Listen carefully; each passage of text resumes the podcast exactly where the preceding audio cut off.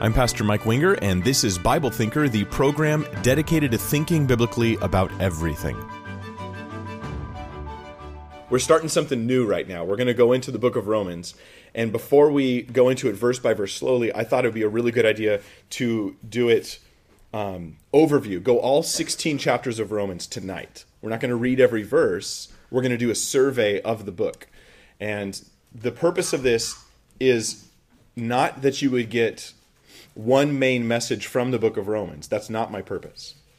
My purpose is that you would see the flow of thought chapter by chapter in the book of Romans, because there is a flow of thought. Sometimes we do these great verse-by-verse Bible studies, you know, and maybe we just study one verse carefully or two or three verses, but we lose the, the flow of thought. How does that fit the context of the book or of the passage? And so we sometimes miss the whole point that it's trying to communicate.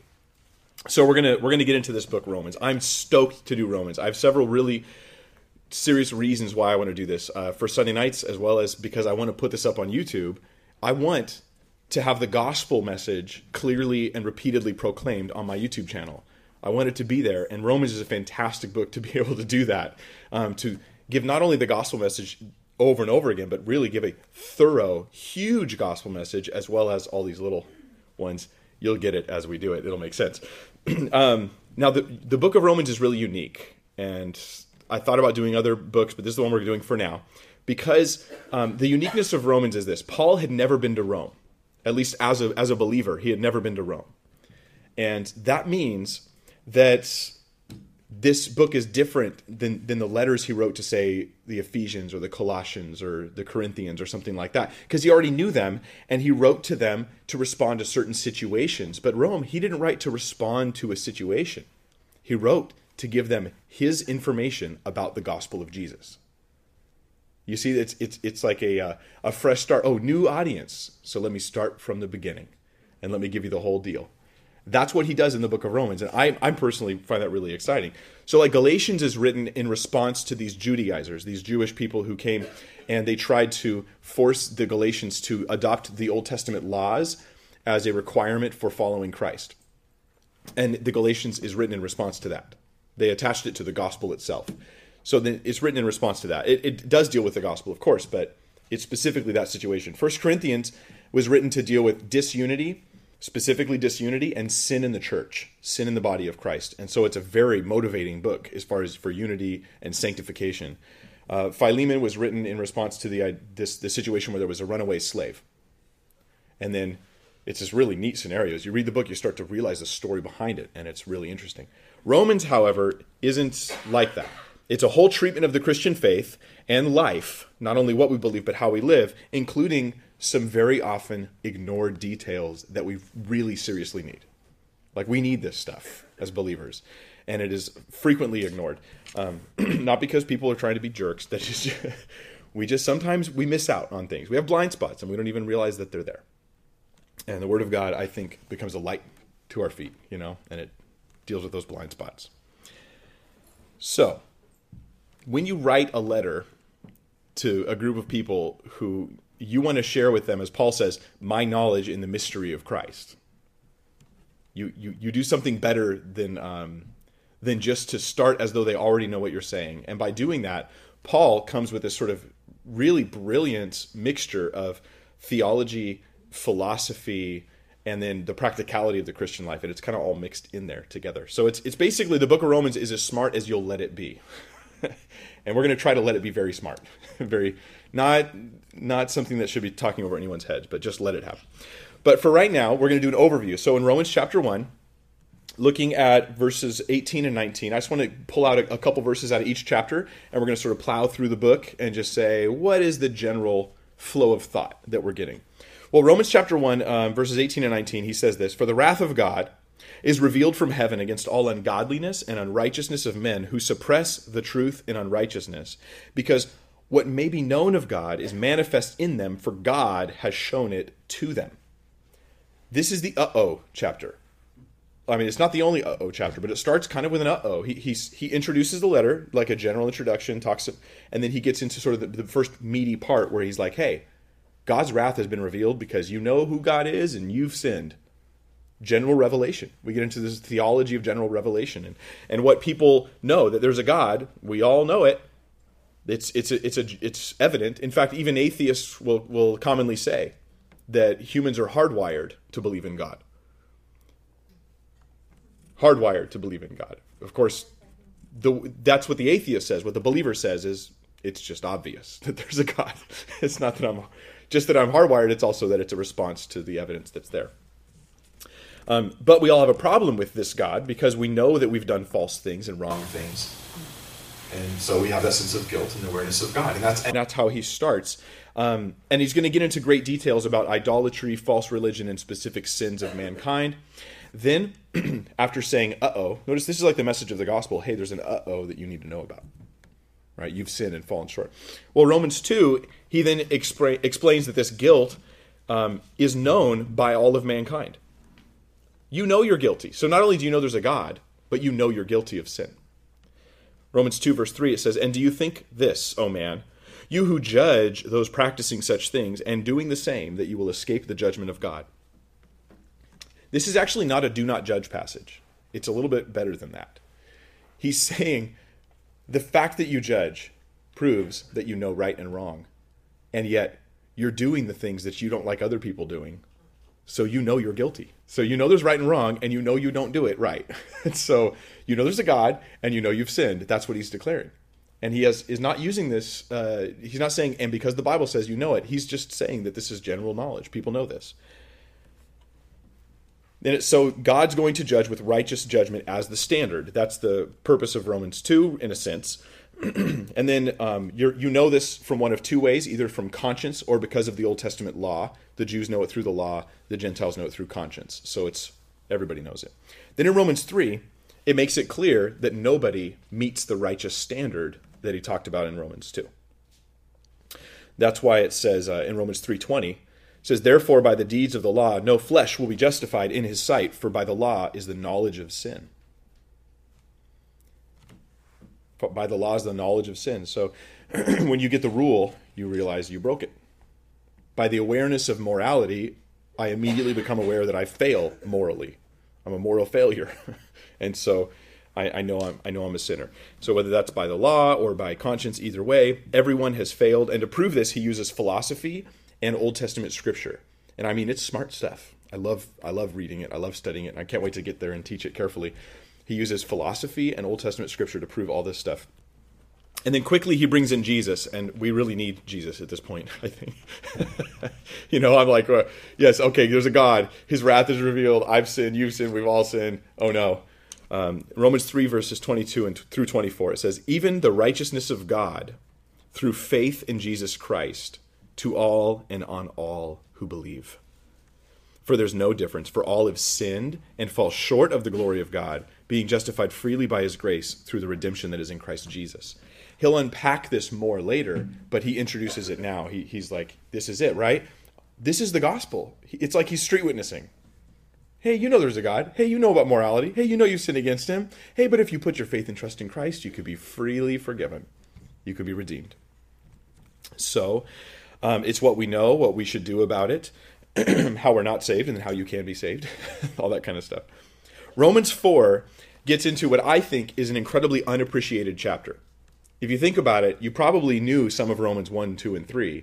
Off the top of your head, you probably didn't know much about Romans four. It's, it's, a, it's a very unappreciated chapter. What he starts to do is he starts to say, here's how this gospel I'm proclaiming of salvation by faith alone, how it's actually been taught all along, even in the Old Testament. And this is super important to Paul. People miss this. This is one of the things they miss. Christianity, it's super, super important that we have an Old Testament and we have a New Testament. And that the Old Testament predates the New Testament. So that the teachings of the New Testament finding their foundation in the Old creates this link, this unity of the Scriptures, which is very important. Paul, he would preach using the Old Testament to demonstrate Christ as the Messiah, to demonstrate salvation by faith. And we get that preaching in Romans. So here in Romans four, he starts to demonstrate how Abraham was saved by faith, that it was not good works that saved Abraham, it was his faith.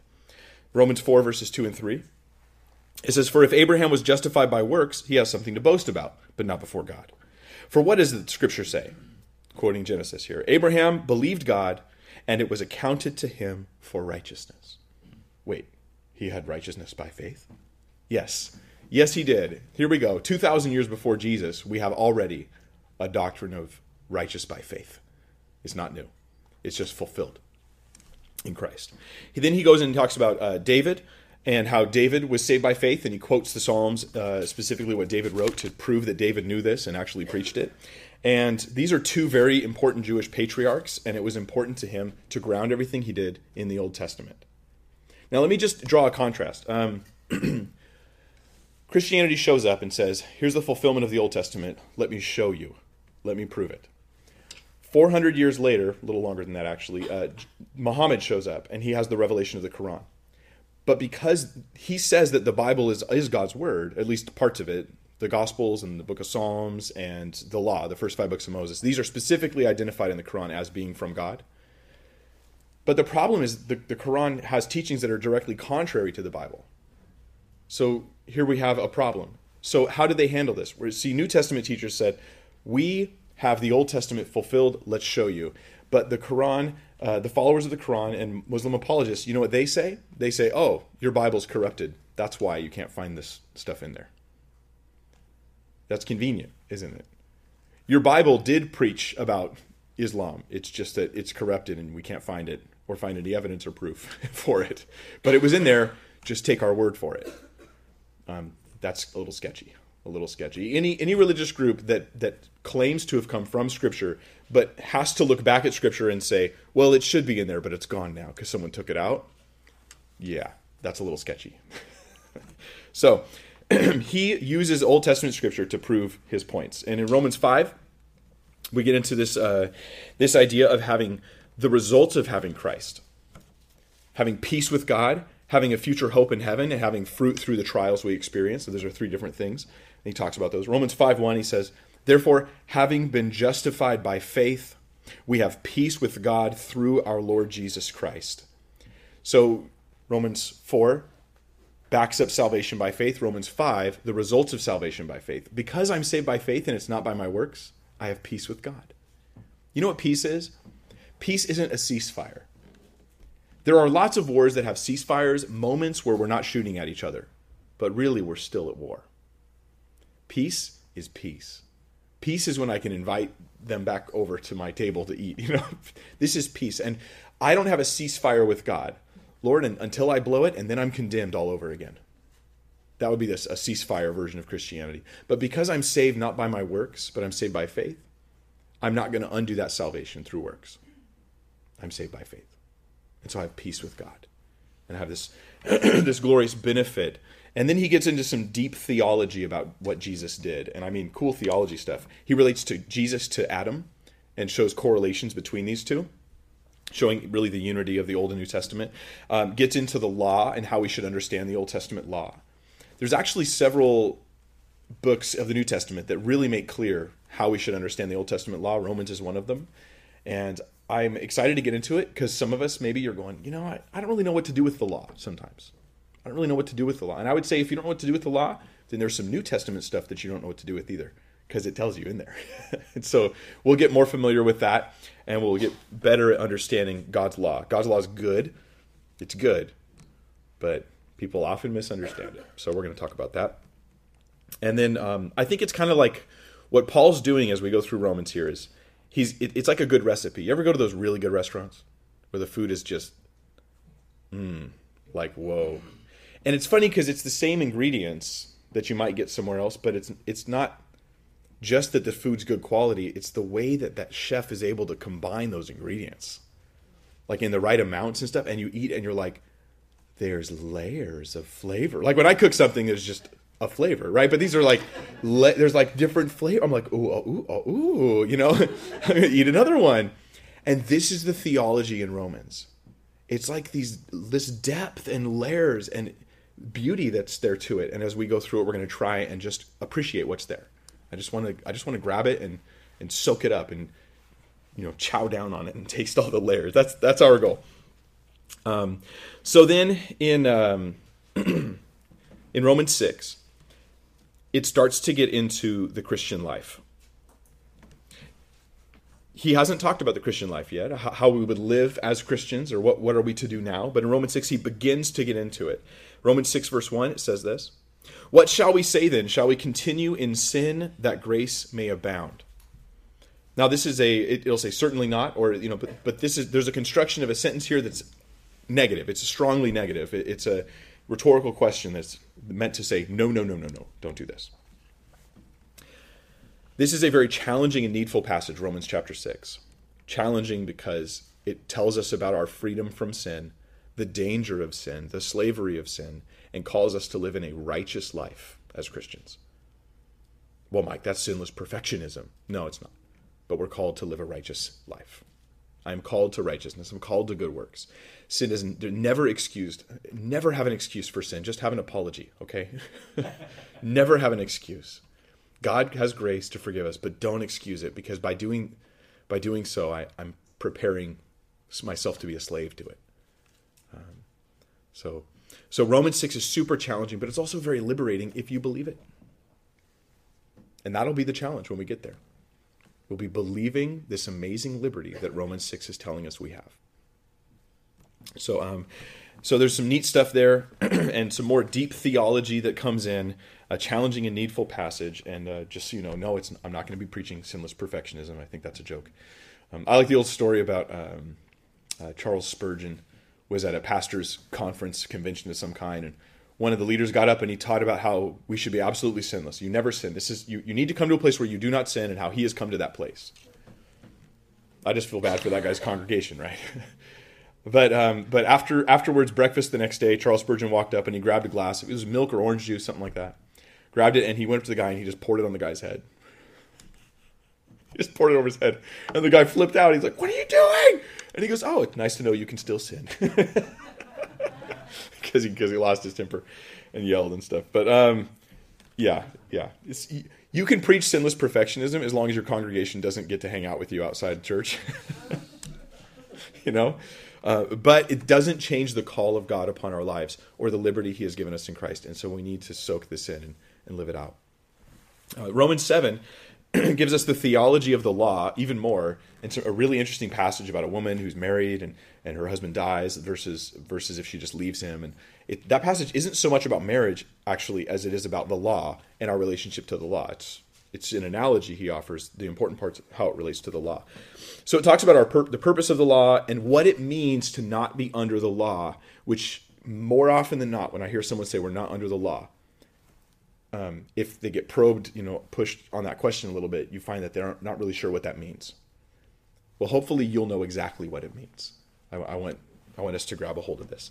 So Romans seven, verse four, it says, "Therefore, my brethren, you have also uh, you also have become dead to the law through the body of Christ, that you may be married to another, to him who is raised from the dead, that we should bear fruit to God," which I will explain when we get there. but but it's just this beautiful passage.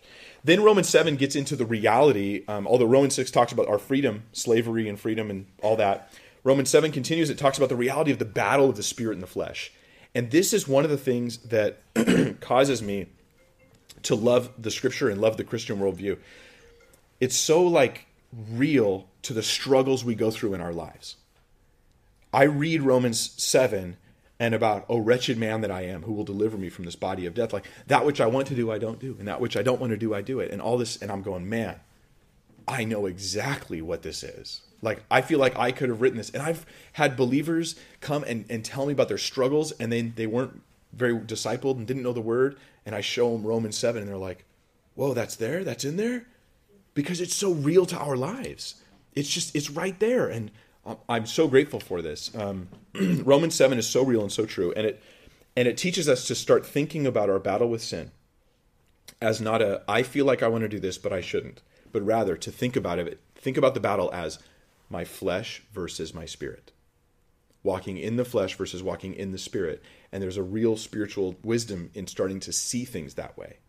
And uh, our Pastor Gary talked about this this morning. And he talked about how, you, where's this temptation coming from, right? It's the flesh. This is the old nature. And there's really healthy stuff in there. Because anyone who loves Jesus hates sin. And then they see it in themselves. And it creates some angst.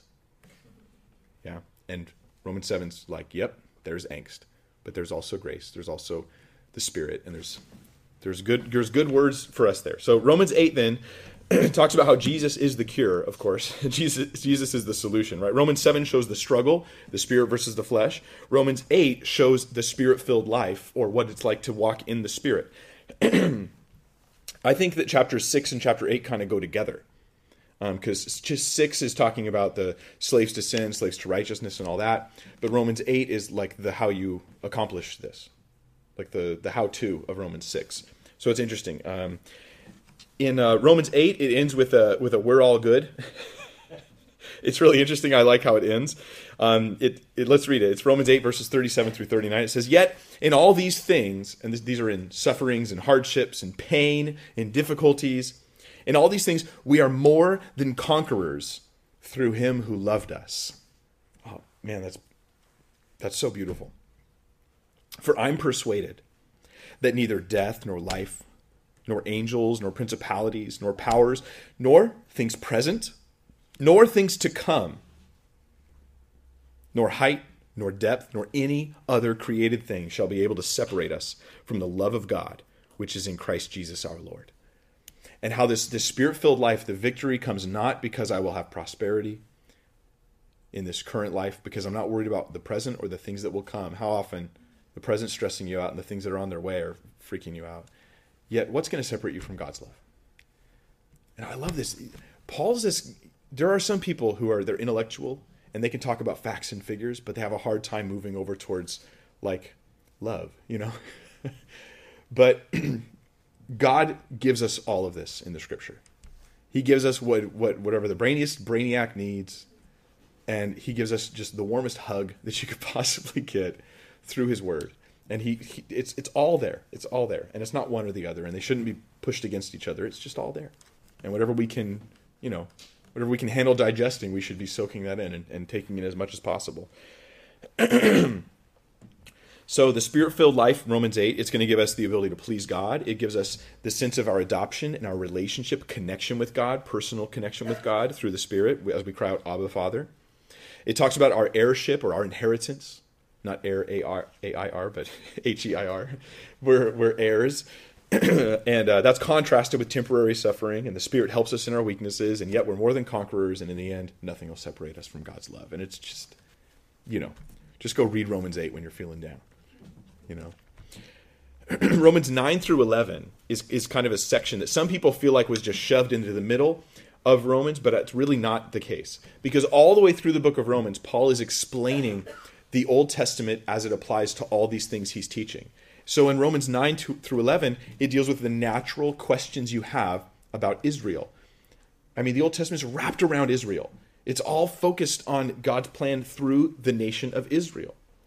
So then the question is, we have a church with a whole bunch of Gentiles and relatively few Jewish people. What's up with Israel, Lord? What's up with Israel? Romans ten, verse one, it says, "Brethren, my heart's desire and prayer to God for Israel is that they may be saved." Like, I just, I want them to be saved. I want them to know Christ. You, you, you know the passage. He's willing to say, if I, if, if I could just trade myself for their salvation, I'd do it.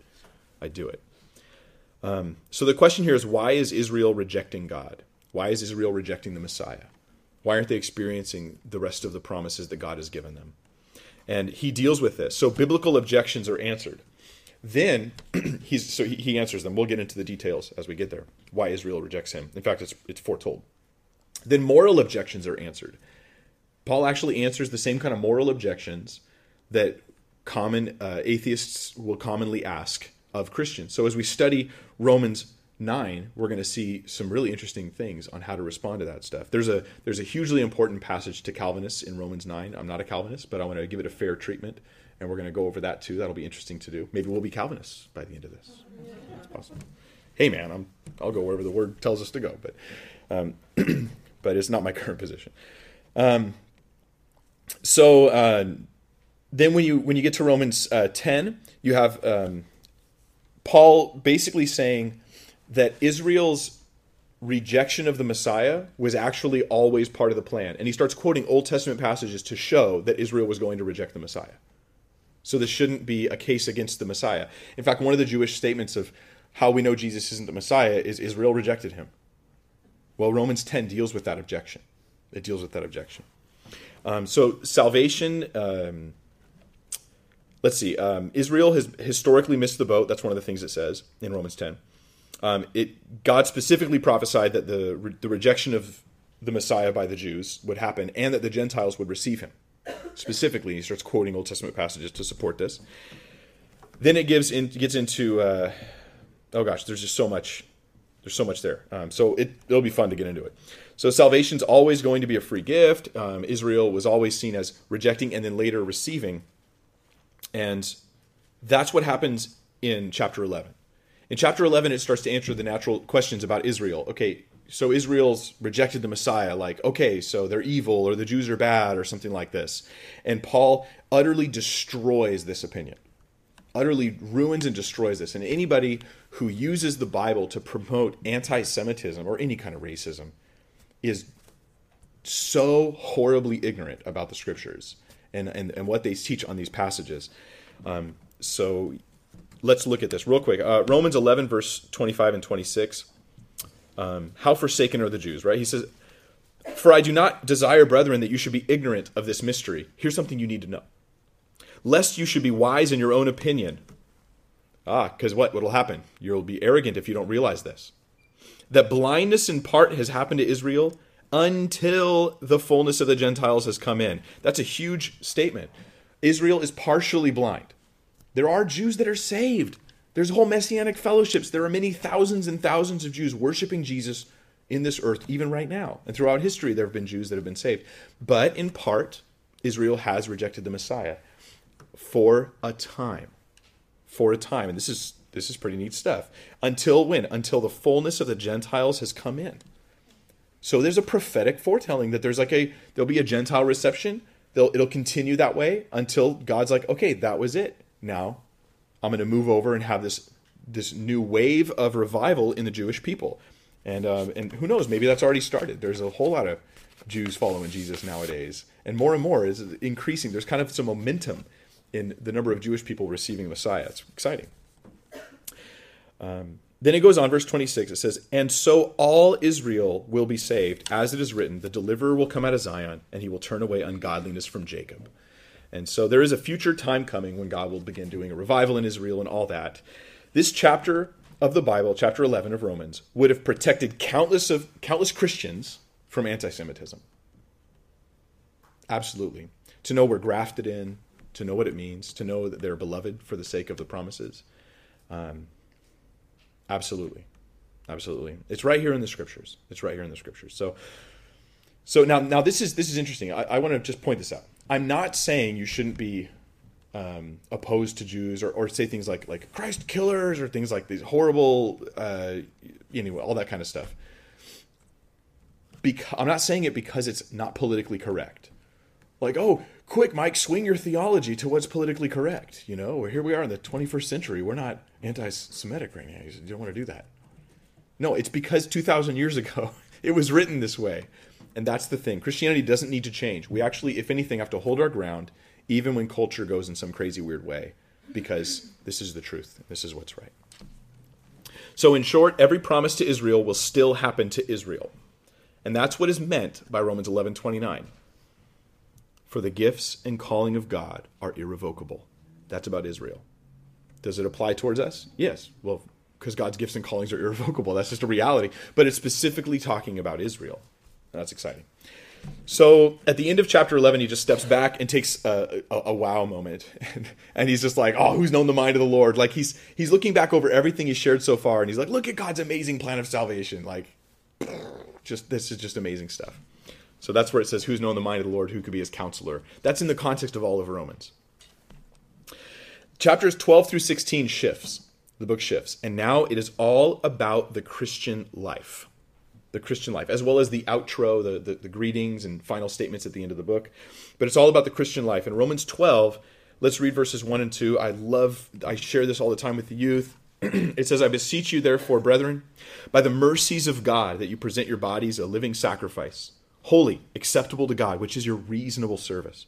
And do not be conformed to this world, but be transformed by the renewing of your mind, that you may prove What that what is that good and acceptable and perfect will of God."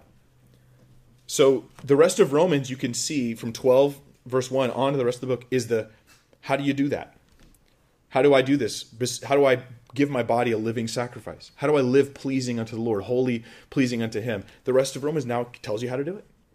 He's like, this is what you need to do, and here's how you do it. So it's, it's like a manual for following Jesus. So it talks about spiritual gifts. Then it talks about walking in love. Then it talks about dealing with vengeance, which covers a lot. Because a lot of life is, is handling that, oh, I feel wounded by that person. How do I handle this? Romans thirteen talks about submission to government. It talks about Christian character, and I can't wait to talk about this, because Christian character is an undertaught subject. We we sometimes know more about future prophecies than we do about how we're supposed to conduct ourselves as like an employee, you know, or a husband or a wife, or just, just a brother or sister in Christ with other people in the world.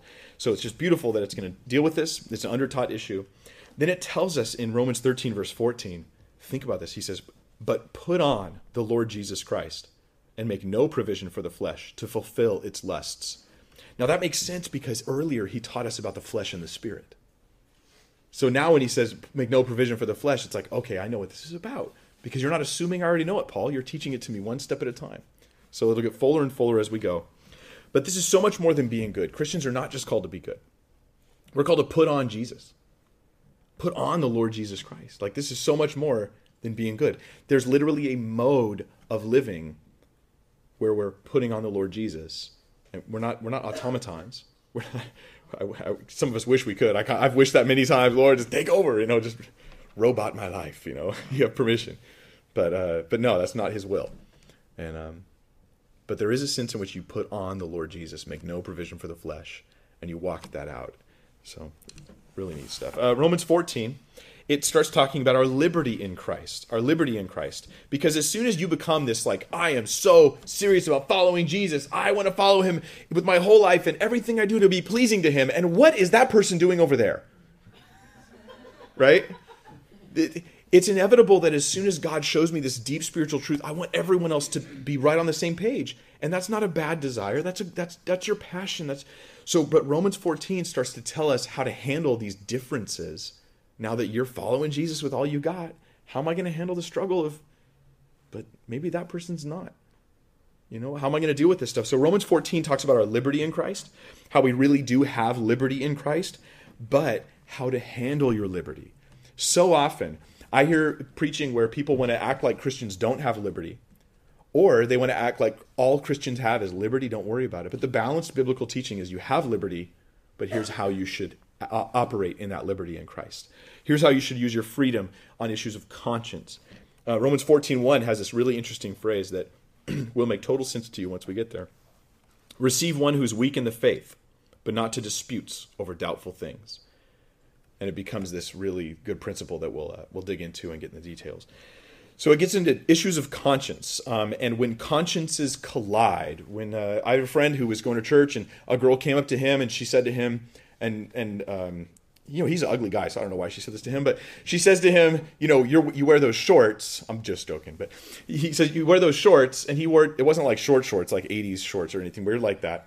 But he was just wearing shorts, and uh, and she says, that stumbles me. That stumbles me that you wear these to church, you know. And it's Calvary Chapel, so like, you're like, you're just lucky we're wearing stuff. I'm just kidding. I'm just kidding. Or, but you know, it's it's no one's expected to wear sh- anything. We don't care. You know, wear a suit, wear, you know, wear a, a tank top. Like, nobody cares. that's that's our culture, right? That's just a cultural thing. But she says to him, and then he's like, "What do I do? Do I like not wear this, or do I continue wearing it?" After she says it, and so what? Do, how do I handle this? And so there's issues where our consciences collide, and my own conscience, because I've always been that very strict person who's then had a problem that someone else wasn't as strict as me. That's been me typically. Romans fourteen completely changed my mentality on all those issues, and um, but not to be ungodly, not to not to say sin is okay at all, but just to say, Lord, let me have the full understanding of this issue. And, um, and so hopefully that'll that'll be great for us, uh, help us all get along. Romans fifteen, then, it deals with the priority of, check this out, unity over personal comfort. This is so important, especially the older we get. the more we like our personal comfort. I, I've noticed this about myself. Like, you don't care as much when you're, you know, when you're young. It's older, you're like, man, but I like, that's my chair. I like my chair the way it is. You know, it's just like the way we, we just get weird. Romans fifteen, verses one and two, it says, "We then who are strong ought to bear with the scruples of the weak." Scruples just means the way that they view how you should live the Christian life. Like, maybe somebody thinks drinking NyQuil is a sinful act. You know? Yeah. Then... then those who are stronger should bear with, lovingly bear with the person who's who has that problem. And that's, yeah, that might be a problem, but they're your brother and sister. It's really interesting. It shows that unity is better than personal comfort.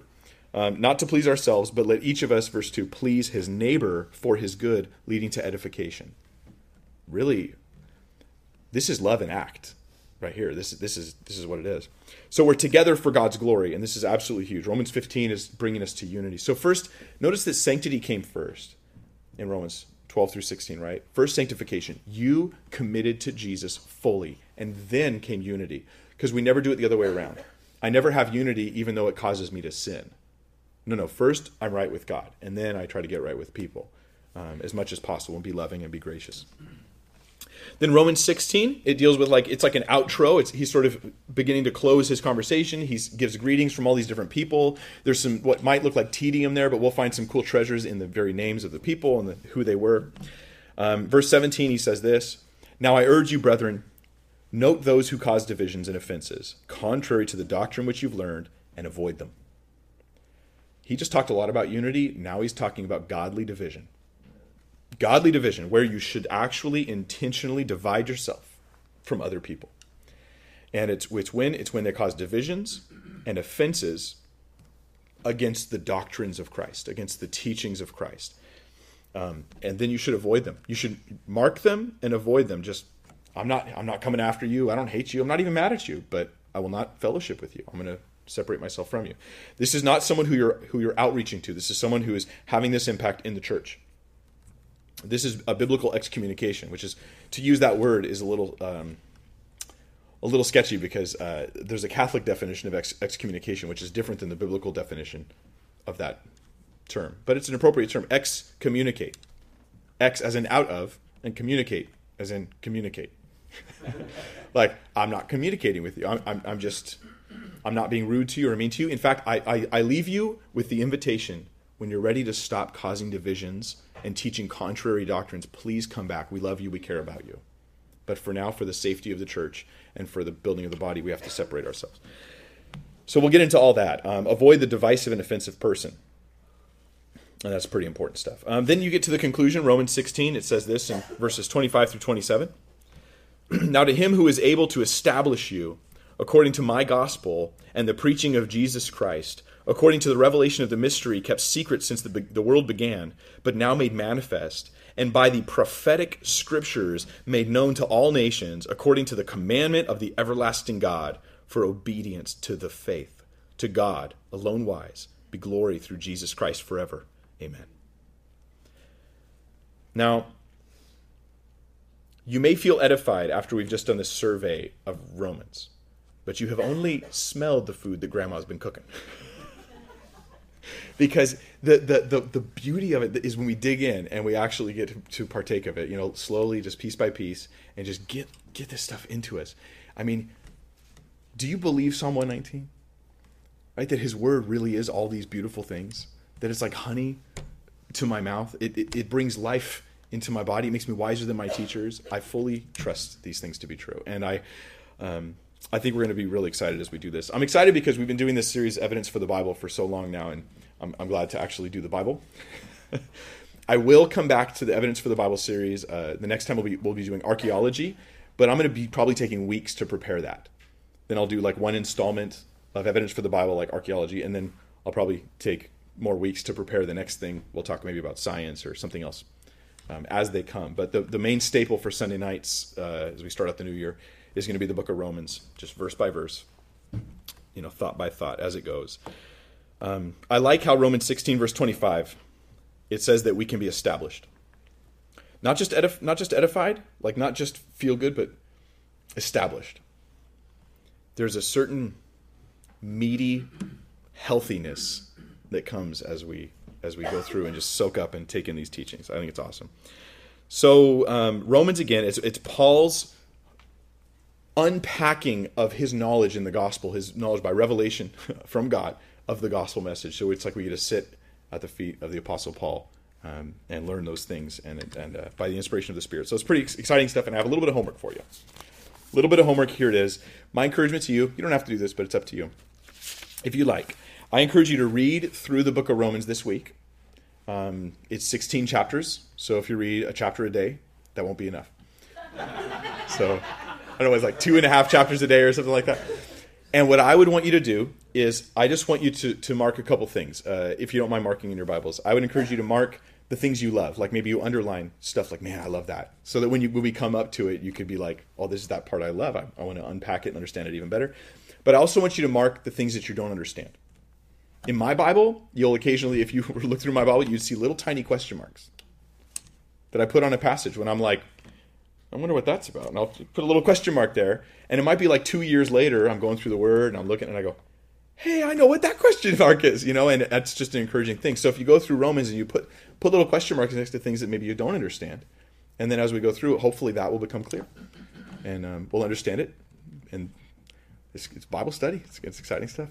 So uh, let's pray, and then I'll, any thoughts you guys have or questions, then we'll uh, we'll take those. Father God, we thank you for your holy word. We thank you for the book of Romans. Um, I'm so stoked to get to get to go through it with everybody. It's so exciting. We pray that we would just simply understand it, that we would just get it, and it would click, and we would know what it means and um, how it applies into our lives. Thank you so much, Lord. May we be established in your word. May we be strengthened. May you may you fill out our blind spots uh, with your word. Just be in the light. In Jesus' precious name, amen.